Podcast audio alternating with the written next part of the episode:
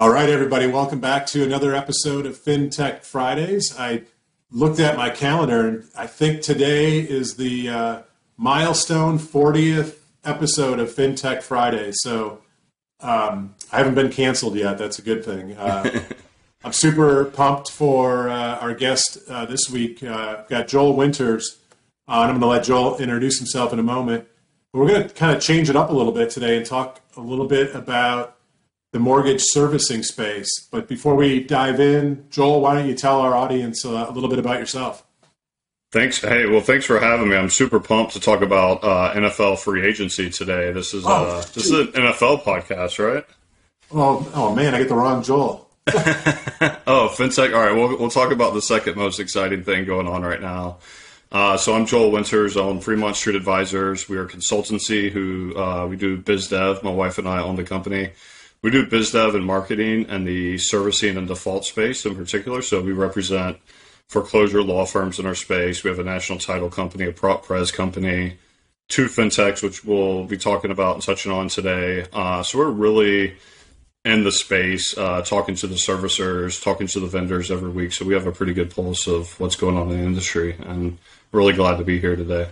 Yeah, you and I met at the uh, MBA's servicing conference. Uh, I don't know, four, three, four weeks ago. It seems like a blur. It could have been last week for all I know. Um, and uh, kind of connected right away. I had a really cool conversation and started almost immediately connecting the dots on on things we might be doing together. And this is not a FinLocker podcast, so I don't want to go down that path. But um, what I thought was what I thought when I found interesting in our conversation, I thought our audience would appreciate. And so I, have I've said this before. I love having these conversations and recording them in this in this way through this podcast. I'm going to learn about you and what you do and, and some of the firms that you represent. But at the same time as I'm learning, our audience is going to learn as well. So it's it's been, turned out to be a, a cool thing. So I don't know how many of these podcasts you've uh, you've watched in the past, Joel, but I always like to start out by asking my guests uh, kind of what the term fintech means to them. And today, since we're going to talk a lot about a, a, part of the business that I haven't spent a lot of time talking about on this podcast, servicing, I'm curious what fintech means to you specifically in the context of mortgage servicing. Yeah, I think uh, the the simple answer is any kind of technology that enhances processes, outcomes, in the financial services uh, space. So anything that makes my life easier, your life easier, the servicer's life easier, the vendor's life easier. So it's a it's a very broad uh, stroke to to brush, but it's a, certainly a very exciting time for for fintechs. I think we're uh, it's a a much needed thing in our space right now. We're a little bit, I think people are kind of figuring out that we're a little bit behind the times uh, financially or and on the fintech side yeah. uh, and servicing. Yeah, I think we're going to get into a couple specifics down the road here in a minute, but uh, before that, before we kind of get into the into the uh, I guess the technology side of servicing, maybe we should just talk about some of the fundamentals that are ultimately not only impacting servicing, I actually have an opinion that that there is an impact to housing uh, inventory that's relative, related to servicing, but we'll come back to that in a second. But in your view, how are demographics uh, playing a role in today's housing shortage? Yeah, I think well, when we talk about technology or the shortage, we have to start with the demographics of the country, right? So a third of the population at the top are baby boomers who either have already sold their old homes and downsized. They're they're not going anywhere, right? The baby boomers are uh, 33% of the population right now. They're not going anywhere, and at the same time, concurrently, you have the millennials coming into the market in droves, which I know you're seeing. Um, so that's really driving uh, the shortage. I think that's probably not as talked about as a lot of other things like interest rates, and I think that plays into where uh, I think the the estimate is we're four million homes short of a healthy market, and I think that's what's playing into this uh, more than anything. And you don't hear a lot of people talking about about it, but I think you know the demographics also play into the new technology that's coming out today. Uh, things like what you're doing with FinLocker and trying to connect and create a consumer, a customer for life, or or figuring out how to add value to uh, these these these folks who are more prone to using technology, um, they grew up with it, right? Like the people in the market today, the majority of the market today, they have Venmo accounts that they um, they connect their bank accounts to. They have Yeah. PayPal, so they're used to it. Uh, Ten years ago, this probably wouldn't have been a thing. Where um, with you know being able the connectivity and and uh, customers and consumers saying, "Hey, I'll give up some data on myself for an added benefit." Uh, on the back end, and you're seeing it with really cool companies in our space like Brace, for example. Brace is uh, I really love the Brace guys. They're they're doing really big things, and the whole premise of the Brace uh, platform, you know, I think they make um, the other loss mit stuff out there look look as old as they are. Uh, it's basically it's basically the the borrower has to give their login credentials to their bank account and it pulls all the data.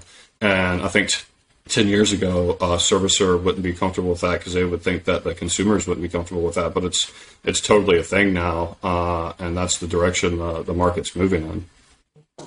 Yeah, the, uh, I'm a fan, a huge fan of uh, of Brace. Um, it- as you know, my before joining FinLocker, I spent uh, some time at Flagstar Bank, and we had we had Brace in a in a, tech accelerator, uh, the fir- the inaugural uh, fintech accelerator that Flagstar sponsored, and got to know their platform and, and the team over there. So big, big, uh, big fan of what those guys are up to, and and I love the um, I love the the uh, how they're taking uh, consumer engagement that's been happening more on the front of the origination process and bringing it into this uh, very tech deficient and inefficient loss mitigation process. Uh, Yep. and ultimately, obviously, it helps the the servicer and, and and and the end investor. But I also believe there's a lot of benefit for the consumer for a more efficient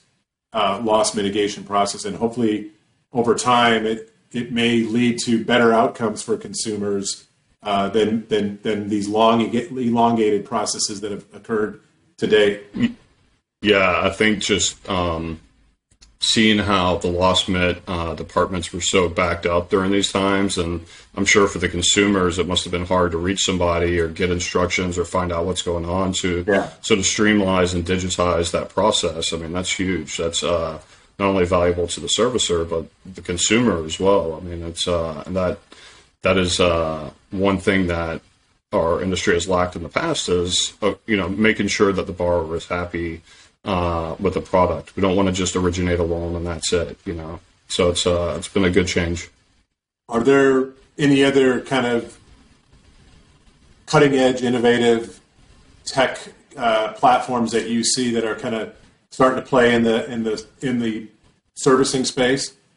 Yeah, there's a ton of great companies out there. These tech companies who are coming into the space, and I think to talk about what they're doing, we have to talk about kind of the deficiencies of the servicing system. So I think a lot of uh, that's created a lot of opportunities for companies like uh, Stavvy, uh, Orange Grid to kind of overlay servicing systems. Um, who else? Uh, NPL Manager has like a really cool, you know, it's like a, it's kind of like LoanSphere. It's uh, for the default process. Um, because the two systems that we currently have are you know they're basically 1960s mainframes and Yeah. they keep adding things here and there and throwing lipstick on the pig but nobody's taken the time to just completely create a whole new system uh, which is, is very much needed so that's provided an opportunity for uh, you know these companies to to come in and say how can we connect uh, the consumer you know borrower portals but also how can we um, how can we get through the default process uh, and kind of overlay these these systems? Um, but the good news is uh, our client Ranieri has spent the last three years building a blockchain servicing system that was built from the ground up to be in the cloud. Um, basically, took all the processes that these servicers have built in their head and started like said, okay, we're getting rid of all that because the technology has dictated the process up until this point, and we're gonna we're gonna process this how we would like an escrow account, like how would we come to this conclusion on our own, and let's and let's start from there. It's all regulatory and compliance kind of based. Um, But the reason why these the two large uh, options out there haven't done this is it's wildly expensive and it takes a long time to do it. I mean, it's a probably a hundred million dollar project and, and multiple years. So, um, you know, I think that hopefully it's a it's a tough it's a tough market to you know conversion to a new servicing system is tough. I'm sure you've seen it in your days. I mean, your people are expected to work uh, their normal hours, but also beyond eight hours of conversion calls. So it's uh, I think that this is going to add another option. I think part of the one of the things we saw at the MBA that that I met you at, tons of banks, uh, small banks and credit unions are saying, "Hey, we're pulling our loans back in house." You know, Right. maybe they they feel like they're not getting the service they need at the sub servicer for their clients, uh, the borrowers. But the biggest barrier to entry for uh, these small banks and credit unions is the servicing system. It's, it is very expensive, and you know it's kind of like the housing market. You know, if there's only two houses, you can kind of on the on the market, you can kind of name your price. So this is going to be less expensive. Uh, it's very exciting stuff, and it's uh, it's basically 99% built out, and we're going to be bringing it to market soon. Um, trying to think of what else is out there. It's uh, We talked know, about think- Stavvy. It's, uh, I actually had uh, uh, Stavvy uh, on uh, maybe three weeks ago, and, and uh, super cool stuff. What what you were just describing, and, and you know, you talk about kind of the antiquated um, platforms that have yep. you know, one in particular that comes to mind that's dominated uh, the mortgage servicing space for not years but decades. Um, it feels like, and maybe I'm wrong in this, but it, it feels like when you you have the braces and the Stavvys and others, there's folks coming in to disrupt, but they're coming in to, to, to focus on a particular place in the process, and they're bringing technology and, and a different way of looking at that particular function. And, is this kind of, I think it's creating a new uh, a new paradigm in servicing where instead of having an all-in-one platform, you now have the ability to have components, best-in-class components of different things, and stack those together to create, you know, kind of a more modern consumer experience. Is that is that kind of? Am I thinking about it the right way? Yeah, I think so. I think you know, I think a lot of smart people are kind of catching on to the fact that there's a ton of deficiencies in these systems, and we can kind of add, you know, add on new systems to them.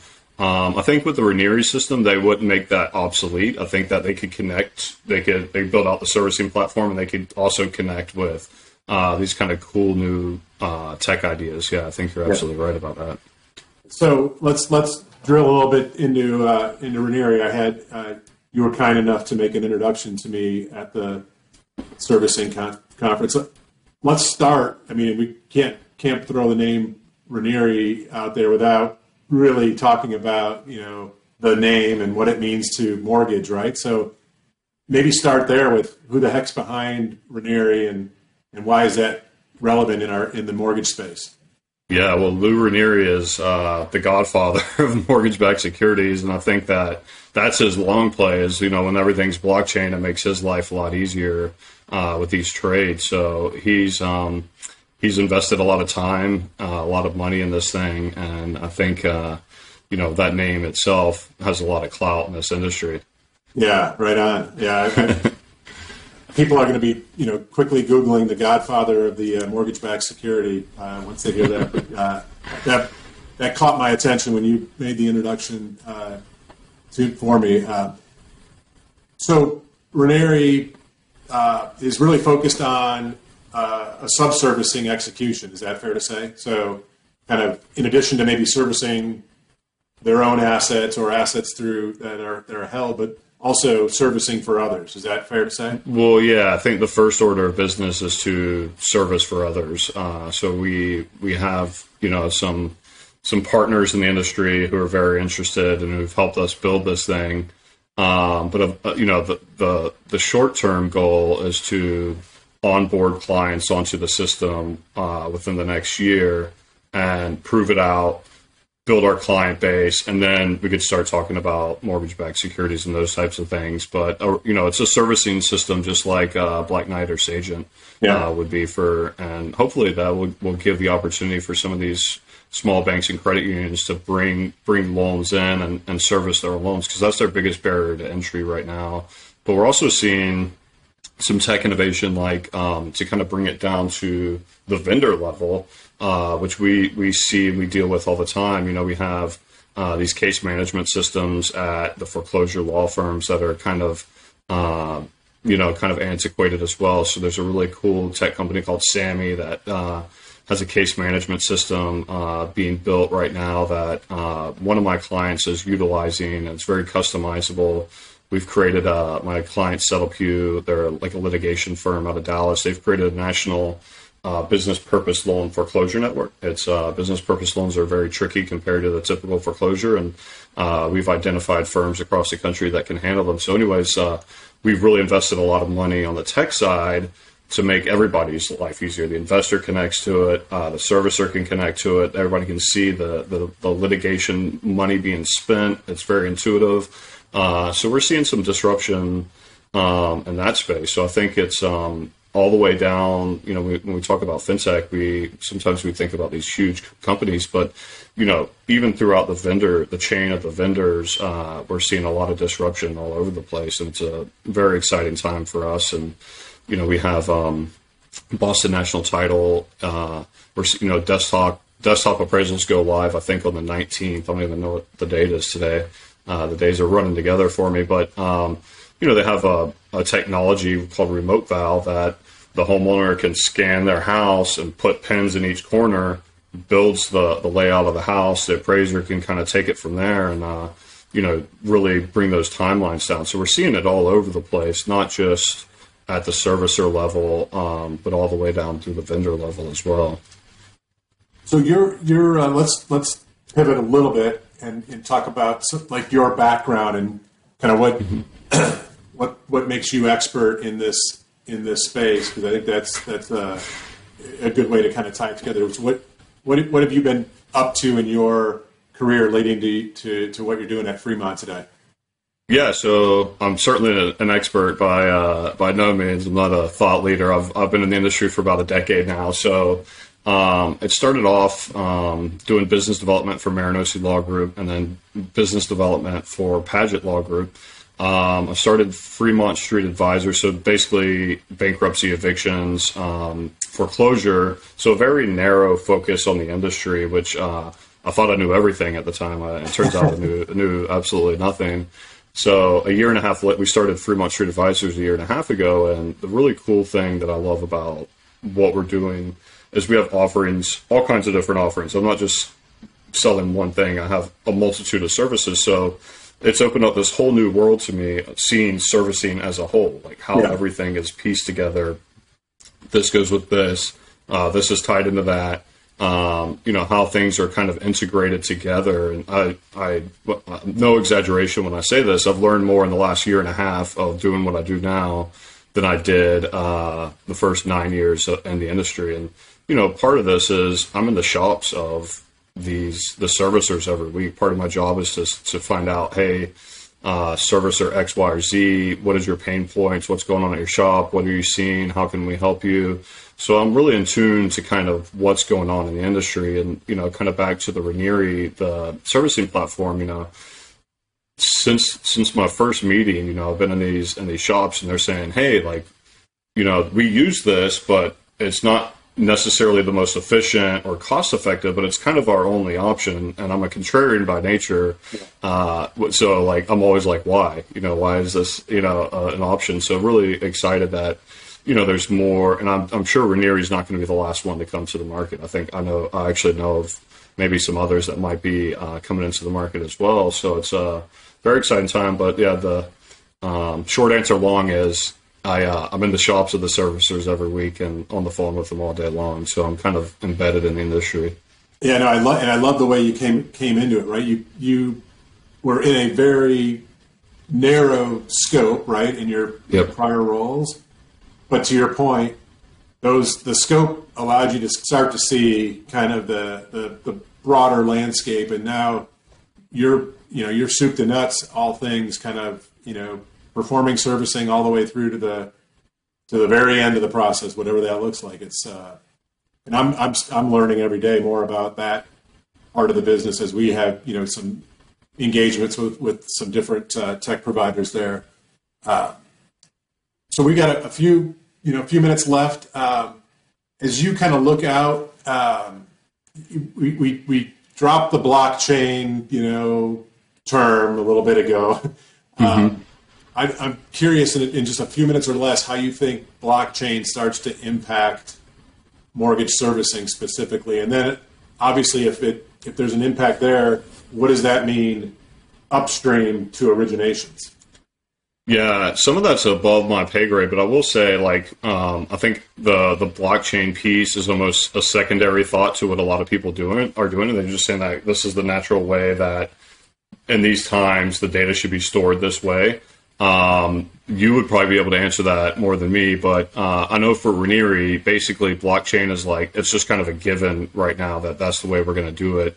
Uh, but the their main focus is ease of use for the end user and the efficiencies that that gain. And I'm sure that that's probably the I would I would guess that that's the, the route a lot of people are going to take. So I would love to kind of hear your take on that. Yeah, I mean, I, am I'm, uh, I'm still trying to learn as much as I can around the chain.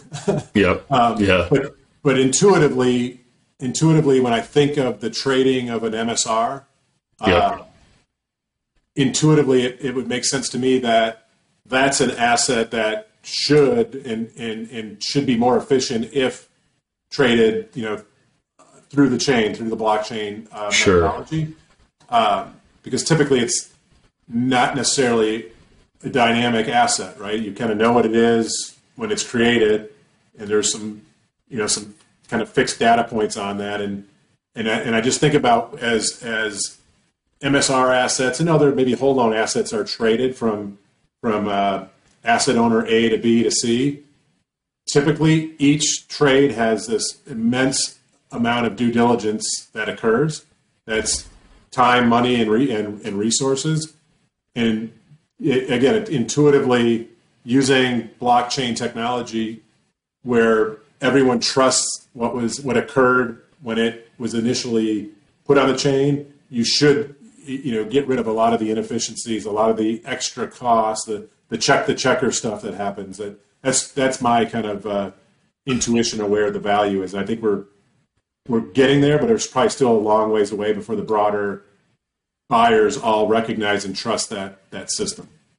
Yeah, yeah, no, you're right. I mean, when you're when you're moving loans around and you're having to pull from here, here, here, and here to, to get the loan data, it doesn't make any sense. Uh, so, yeah, on the servicing side, the servicing system side, that makes total sense. And I think we're even going to see uh, NFTs come into our marketplace. I'm hearing people talking about NFTs and uh, how how they can uh, get with the consumer to create an, uh, an, NFT for the consumer based around their financial health, yeah. Uh, which is way above my pay grade, but really cool stuff. You know, I've never been an ops guy, but uh, I'm always really excited to hear of new. Um, new tech and, and solutions, you know, and that's what we're all about is bringing solutions to these servicing folks who, uh, whatever their pain points are. So it's always really exciting to hear the new the new stuff, and sometimes I have to have like three or four conversations to actually wrap my head completely around some of these things, uh, like the NFT. Um, so very exciting times for sure.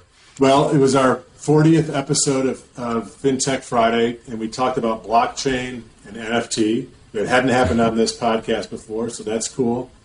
Next time, we're going to talk about the metaverse, which is uh, you know, we're, we're going to we're going to step way out there, and we may even hit into the uh, NFL free agency topic. Uh, yeah, the, the uh, we can talk about the Jaguars and the Lions and see uh, see where we end up. That's the uh, yeah, that, that's the exciting stuff all we're talking about there is who's who's jockeying for the number one draft pick annually. So I don't know about that. yeah, that. it's a tough existence for us, but you know, somebody's got to do it. Right on. Well, Joel, man, thanks for uh, thanks for coming on. It's been a pleasure talking with you today. Um, if folks want to reach out to you, what's the best way for them to connect with you?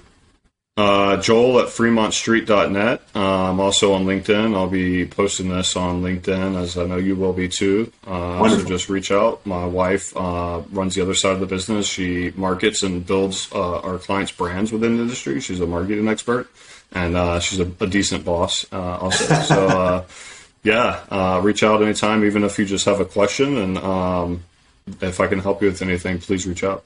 Thanks Awesome. again. Hey, Brian, it was it was a really good time. Thanks, Joel. Appreciate it, man. All right, take